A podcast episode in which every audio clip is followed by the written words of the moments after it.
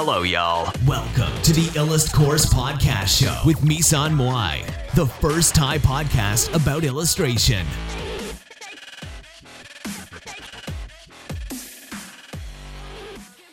ค่ะนะคะ วันนี้เราก็จะมาพบกับ Cinematic Storytelling นะคะ หรือว่าการเล่าเรื่องโดยการใช้เทคนิคการเล่าเรื่องของหนังนะคะ ของเจฟเมดฟอร์ดกับลอ d ลอ d ฮอกฟโรนะคะ จาก CreativeLive ค่ะ ก็เขาบอกว่าเป็นเวลาช้านานนะคะ ที่มนุษย์ได้ส่งต่อความรู้กัน ด้วยการเล่าเรื่องหรือว่า Storytelling นะคะ ในสมองของเราเนี่ย พยายามจะประติดประต่อเนื้อเรื่องเข้าด้วยกันเสมอ จุดประสงค์ของการทำหนังหรือว่าทำแอนิเมชันนะคะ ก็คือการเล่าเรื่องนะคะ คุณไม่ควรกดปุ่มอัดบนกล้อง ถ้าคุณยังไม่รู้ว่าคุณจะเล่าเรื่องอะไรนะคะ ไม่งั้นมันจะมีประโยชน์อะไรนะคะ เพราะว่ามันไม่เกิดเนื้อเรื่องขึ้นมาค่ะ ขั้นตอนของการเล่าเรื่องเนี่ยก็คือเราสร้างเนื้อเรื่องขึ้นมานะคะ เพื่อแปลความหมายชีวิตของเราสู่หนัง แล้วก็ลิงก์เหตุการณ์เหล่านั้นไปสู่พล็อตที่มีความหมายกับเรานะคะ เพื่อสร้างความหมายบางอย่าง เป็นการเคลื่อนที่ผู้คนทางจิตวิทยา คนเราเนี่ยเราเกิดมานะคะ เราต่างค้นหาความหมายนะคะ แม้กระทั่งใน still image หรือภาพนิ่ง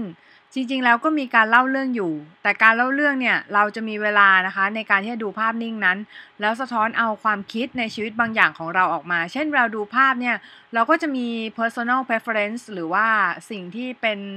ตัวกรองส่วนตัวนะคะว่าพอมองภาพนั้นแล้วเราจะรู้สึกยังไงนะคะ แต่ว่าในหนังเนี่ยมันจะแตกต่างกันออกไป เพราะว่าเวลาเราดูเนี่ยเราไม่มีเวลามากพอในการคิดเรื่องนั้นด้วยตัวเองค่ะ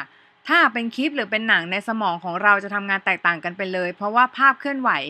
จะทำให้เราโฟกัสไปที่การกระทำนะคะ เวลาที่เราดูคลิป เราจะไม่พูดถึงอารมณ์ที่มีในภาพ เหมือนตอนที่เราดูภาพนิ่งเนี่ย คุณจะไม่พูดถึงความหมายของคลิปใช่ไหมคะ แต่คุณจะบอกว่าคลิปนั้นเนี่ยเป็นคลิปที่แสดง action อะไร คนกำลังทำอะไรอยู่หรือเกิดอะไรขึ้นในคลิปนะคะ ในฐานะที่ เราทำหนังทำแอนิเมชันหรือว่าทำวิดีโอเนี่ย เราจะต้องจัดเรียงข้อมูลหรือชิ้นของคลิปเข้าด้วยกัน เพื่อควบคุมทิศทางของเนื้อเรื่องที่จะออกมาและเล่าเรื่องนะคะ คุณต้องดึงข้อมูลออกมา และทำให้มันเกิดเนื้อเรื่องขึ้นนะคะ เราสามารถสร้างให้เกิดความหมายได้หลายความหมาย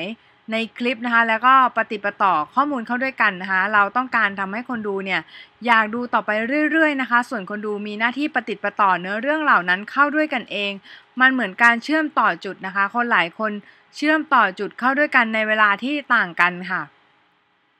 โครงสร้างของการเล่าเรื่องเนี่ยก็คือ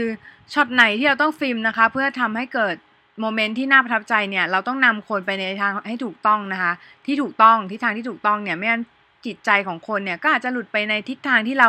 ไม่ได้ต้องการให้เรื่องเป็นแบบนั้นก็ได้ค่ะ ต่อมานะคะก็คือ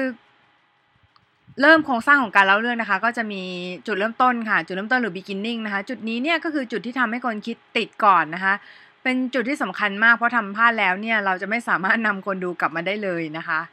อันที่ 2 ก็คือสร้าง character ต่างๆ สถานที่ concept ทั่วไปแล้วก็สไตล์นะคะ อันที่ 3 ก็คือ set tone สำหรับหนังส่วนที่เหลือนะคะ อันที่ 4 ก็คือไม่บ่งบอกจุดประสงค์ของหนังอย่าคือเวลาที่เราเริ่มต้นหนังเนี่ยหรือเริ่มต้นแอนิเมชันเนี่ยเราจะไม่บ่งบอกว่าจุดประสงค์ของหนังเนี่ยต้องการจะสื่ออะไรอะไรเงี้ยนะคะ ในช่วงเริ่มต้น ทีนี้ต่อมาช่วงกลางหรือ middle นะคะ จุดประสงค์จะบอกตรงช่วงนี้นะคะ แล้วก็เข้าเรื่องให้เร็วค่ะ มันจะทำให้คนรู้สึกว่ากระชับแล้วก็น่าดูนะคะ ต่อมาก็คือ climax climax คือจุดประสงค์ของเรื่องหรือเรื่องทั้งหมดนะคะ จะสร้างมา เพื่อคลายแม็กของเรื่อง ถ้าเราไม่ได้สร้างมันอย่างถูกต้องเนี่ย เรื่องก็จะไม่มีคลายแม็กนะคะ ถ้าไม่มีคลายแม็กก็จะไม่มีจุดประสงค์ของเรื่อง การบิวหรือสร้างไปสู่คลายแม็กอย่างถูกต้องนั้นสำคัญนะคะ ต่อมาก็คือเอ็นหรือจุดจบหรือปิดเรื่องนะคะ ถ้าสมมุติเราทำหนังโฆษณาสิ่งที่สำคัญเนี่ยไม่ใช่ตัวสินค้าค่ะ แต่เป็นสิ่งที่สินค้านั้นให้ เช่น สินค้านั้นทำให้ประหยัดเวลาหรือเปล่านะคะ หรืออะไรนะคะอย่างเช่นมันจะมีโฆษณา Apple ตัวหนึ่งมีเด็กๆ มาเขียนลายมือ แล้วตอนจบก็บอกว่า change the way we learn นะคะก็คือเปลี่ยนแปลงวิธีในการเรียนของเรานะโมเมนต์ที่เราได้ดูคลิปวิดีโออาจจะรู้สึกว่าเฮ้ยมันเจ๋ง iPad มันเจ๋ง มันเปลี่ยนวิธีการเรียนรู้อะไรเงี้ยนะคะมันคือการศึกษาโฆษณาไม่ได้บอกเลยว่ามันมี iPad มันมี feature อะไรนะหน้าจอทำจากอะไร ต่อมานะคะสิ่งที่สำคัญก็คืออย่าปล่อยของออกไปหมดค่ะ ให้มันมีปริศนาบ้างนะคะ การทำหนังทำแอนิเมชันก็คือการเล่นกับอารมณ์ของคนดู เราต้องรู้ว่าจังหวะไหนควรหยุดเหมือนกับเดี่ยวไมโครโฟนที่รู้ว่าควรจะหยุดให้ผู้ชมหัวเราะตรงไหน ควรมีเหตุผลทำให้ผู้ชมเนี่ยดูเรื่องของเราต่อไปนะคะ มันเหมือนกับมีสเต็กสองชิ้นเหมือนกันนะคะชิ้นหนึ่งใส่จานอย่างดี มีดอกไม้ประดับประดาบนโต๊ะ เราวางเทียนที่จุดไว้มีช้อนส้อมอย่างดีวางข้างๆ กับอีกเกาะอีกอันนะคะเอาเอาใส่กล่อง Big Mac ไปกินบนรถ แบบไหนจะให้รสชาติดีกว่าคะมันคือการ present นะคะทั้งทั้งที่สิ่งของข้างในเนี่ยเหมือนกัน แต่ถ้าเรา present มันให้ดีแพ็กเกจมันให้ดีแล้วส่ง message ให้ดี ผู้ชมก็จะสามารถสนุกไปกับหนังหรือแอนิเมชันของเราได้นะคะ ทีนี้ อะไรก็ตามเนี่ยในโลกนี้เนี่ย นะคะมีเรื่องน่าสนใจนะคะทั้งนั้นนะคะถ้าเรามองในฐานะนักเล่าเรื่องค่ะ โอเคสำหรับวันนี้ก็เป็นทิปสั้น ๆนะคะ ในการที่จะสร้างการเล่าเรื่องหรือว่า storytelling ขึ้นมาในในแอนิเมชันของเราหรือว่าในอาจจะเป็นในภาพวาดก็ได้แต่จริงๆ ภาพวาดมันเป็น still image อะค่ะจริงๆ แล้วมันน่าจะไปใช้ในพวกแบบว่าพวกแอนิเมชันพวกอะไรอย่างนี้มากกว่านะคะ ทีนี้เดี๋ยวเรามาดูศาสตร์ของ storyboard กันนะคะ โอเค เดี๋ยวขอเรียบเรียงแป๊บหนึ่งนะคะ ก็คิดว่าศาสตร์ของ storyboard เนี่ย ถามว่าทำไมต้องทำ storyboard ด้วยและอะไรคือ storyboard นะคะ เดี๋ยวเราจะมาดูกันค่ะถามว่าทำไมต้องทำ storyboard เพราะว่า storyboard เนี่ยเป็นเครื่องมืออย่างหนึ่งนะคะ ในการที่จะสื่อสารกับ director หรือว่าผู้กำกับนะคะ แล้วก็สื่อสารกับนักเขียนด้วยค่ะ ก็คือ ก็ไปเรียนมานะคะ ชื่อคอร์สสอรี่บอร์ดที่ Web Creator Art Teacher ของ Aaron Blaze นะคะ animator ของ Disney ก็คือคอร์สนี้มันดีงามมากนะคะเรียน 14 ชั่วโมงหัวแตกไปเลยนะคะสมัครสมาชิกสตรีมของอาจารย์ Aaron Blaze เนี่ยเดือนหนึ่งแล้วก็เลยเลยได้เรียนคอร์สเนี้ยนะมันก็สนุกมากเลยค่ะ ชอบมากนะ คือถ้าสมาชิกรายปีของ Aaron Blaise เนี่ยจะคุ้มมากเคยสมัครเมื่อ 2 ปีก่อนฮะได้ทุก product ที่ออกมาในปีนั้น แล้วก็ไม่มีหมดอายุนะคะดาวน์โหลดได้ดูแบบ stream ได้ใจดีมากๆนะคะคอร์สแต่ละคอร์สก็ดีมากๆด้วยค่ะ ละเอียดแล้วก็ครอบคลุมดีนะคะสำหรับ Storyboard คอร์สนะคะวิดีโอ chapter ก็จะมีอันแรกก็จะเป็น introduction นะคะ ก็จะก็จะถาก็จะมีการบอกว่าเออ story reel คืออะไรนะคะ ก็ story reel ก็คือเป็นการ เป็นหนังที่สร้างจากการวาดช็อตต่อๆกันเป็นเวลา 90 นาที หรือเวลาที่หนังจริงใช้นะคะ ต่อมาคือ storyboard คืออะไรนะคะ ต่างจาก storyboard เนี่ยต่างจาก comic ตรงที่ comic เนี่ยเป็น end product นะคะ คือเป็น finish product ที่เสร็จแล้วในทันที แต่ storyboard เนี่ยเปรียบเสมือนพิมพ์เขียวที่ทำให้นักเขียนและผู้กำกับไปในทิศทางเดียวกันค่ะคุณจะเปลี่ยนช็อตและเปลี่ยนเนื้อเรื่องในขณะที่ production ดำเนินไปนะคะ บอกเนื้อเรื่องผ่านทางมุมกล้อง หรือเป็นเครื่องมือที่แสดงไอเดียไปอย่างรวดเร็ว และสามารถเห็นสีหน้า สีและอื่นๆ story reel เนี่ยเป็นส่วนที่คนทั่วไปไม่เห็น เพราะเป็นส่วนเบื้องหลังนะคะ ต่อมานะคะ อันที่ 2 ก็คือ the cut and shot selection นะคะก็คืออะไรคือ cut นะคะ cut เนี่ยเอาเอาก่อนอื่นเอาสิ่งที่คนเข้าใจกันนะคะมันก็คือการเปลี่ยนช็อตใช่ไหมเปลี่ยนช็อตอะ เปลี่ยนจากอีกช็อตหนึ่งไปอีกช็อตหนึ่งก็คือมีการเปลี่ยน background ท่าทางตัวละคร คือจริงๆเนี่ยมันต้องมีการเปลี่ยนทุกอย่างในฉากไปฉากหนึ่งนะคะ ส่วน cut ก็คือ transition จากช็อตไปอีกช็อตนั่นเองนะคะ Walter Murch พูดถึง rule of six นะคะ ก็คือมันก็จะมีเรื่องของอารมณ์ ถ้าสองคาแรคเตอร์คุยกันแล้วมีโมเมนต์ที่เป็นอารมณ์เนี่ยเราสามารถ cut ได้ เวลาเป็นเรื่องสำคัญเวลาที่คุณต้องการจะโชว์ข้อมูล เช่นช็อตยาวเมื่อ cut แล้วเนี่ยต้อง cut ไปที่คาแรคเตอร์ที่สำคัญนะคะ อันต่อมาเนี่ย ก็คือจังหวะและการเลื่อนไหลนะคะช็อตหนึ่งอาจจะเป็นคำถาม อีกช็อตหนึ่งอาจจะเป็นคำตอบ ถ้าไม่มีคำถามคำตอบมันก็จะไม่มีเนื้อเรื่องนะคะ ต่อมา long shot ค่ะ long shot เนี่ยใช้ในจุดเริ่มต้นของฉากนะทำให้เรารู้ว่าคาแรคเตอร์อยู่ไหน เวลาเป็นเวลาอะไร ไม่มี detail หรือรายละเอียดของคาแรคเตอร์มากนัก ให้รู้ข้อมูลว่าคาแรคเตอร์อยู่ที่ไหน บริบทของสิ่งแวดล้อม ถ้าเราไม่มี long shot เนี่ยเราก็จะไม่รู้ว่าคาแรคเตอร์อยู่ในโลกไหนอยู่อยู่ส่วนไหนของโลกนะคะ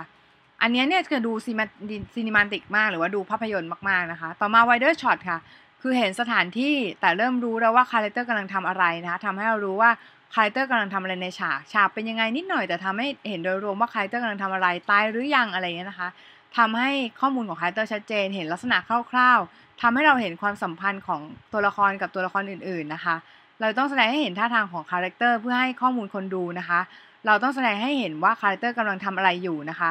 ต่อมานะคะ medium wide ค่ะ ฉากเนี่ยไม่ค่อยสำคัญนะคะใน medium wide เราจะ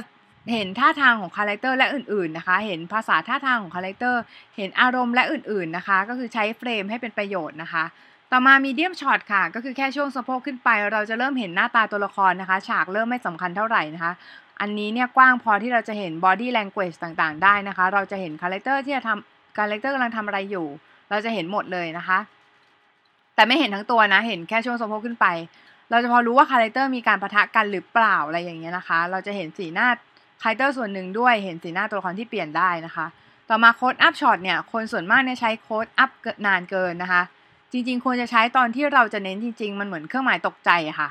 และพยายามเล่าเรื่องโดยใช้ medium shot แต่อย่าอย่าใช้เยอะอย่าใช้ close up เยอะค่ะ เพราะในทีวีจะใช้เยอะเพราะทีวีมันแคบนะคะ แต่จอหนังมันกว้างนะ เห็นสีหน้าท่าทางนะคะ เน้นท่าทางตัวละครอย่าไปเน้นมือตัวละครนะคะใน close up หรือท่าทางอะไรต่างๆเนี่ยเอาไว้ใช้ใน wider shot แทนนะคะต่อมา extreme close up นะคะ เน้น detail รายละเอียดตาจมูกปากนะคะเห็นดวงตาบางทีอาจจะซูมไปที่ตาเนี่ยช็อตเหล่านี้นะคะไม่ได้ให้ข้อมูลอะไรมากไปกว่าข้อมูลของสิ่งของ หรือหน้าตาตัวละครที่มีการรายละเอียดการเล่ามากขึ้นนะคะช็อตนี้จะดู symbolic ค่ะ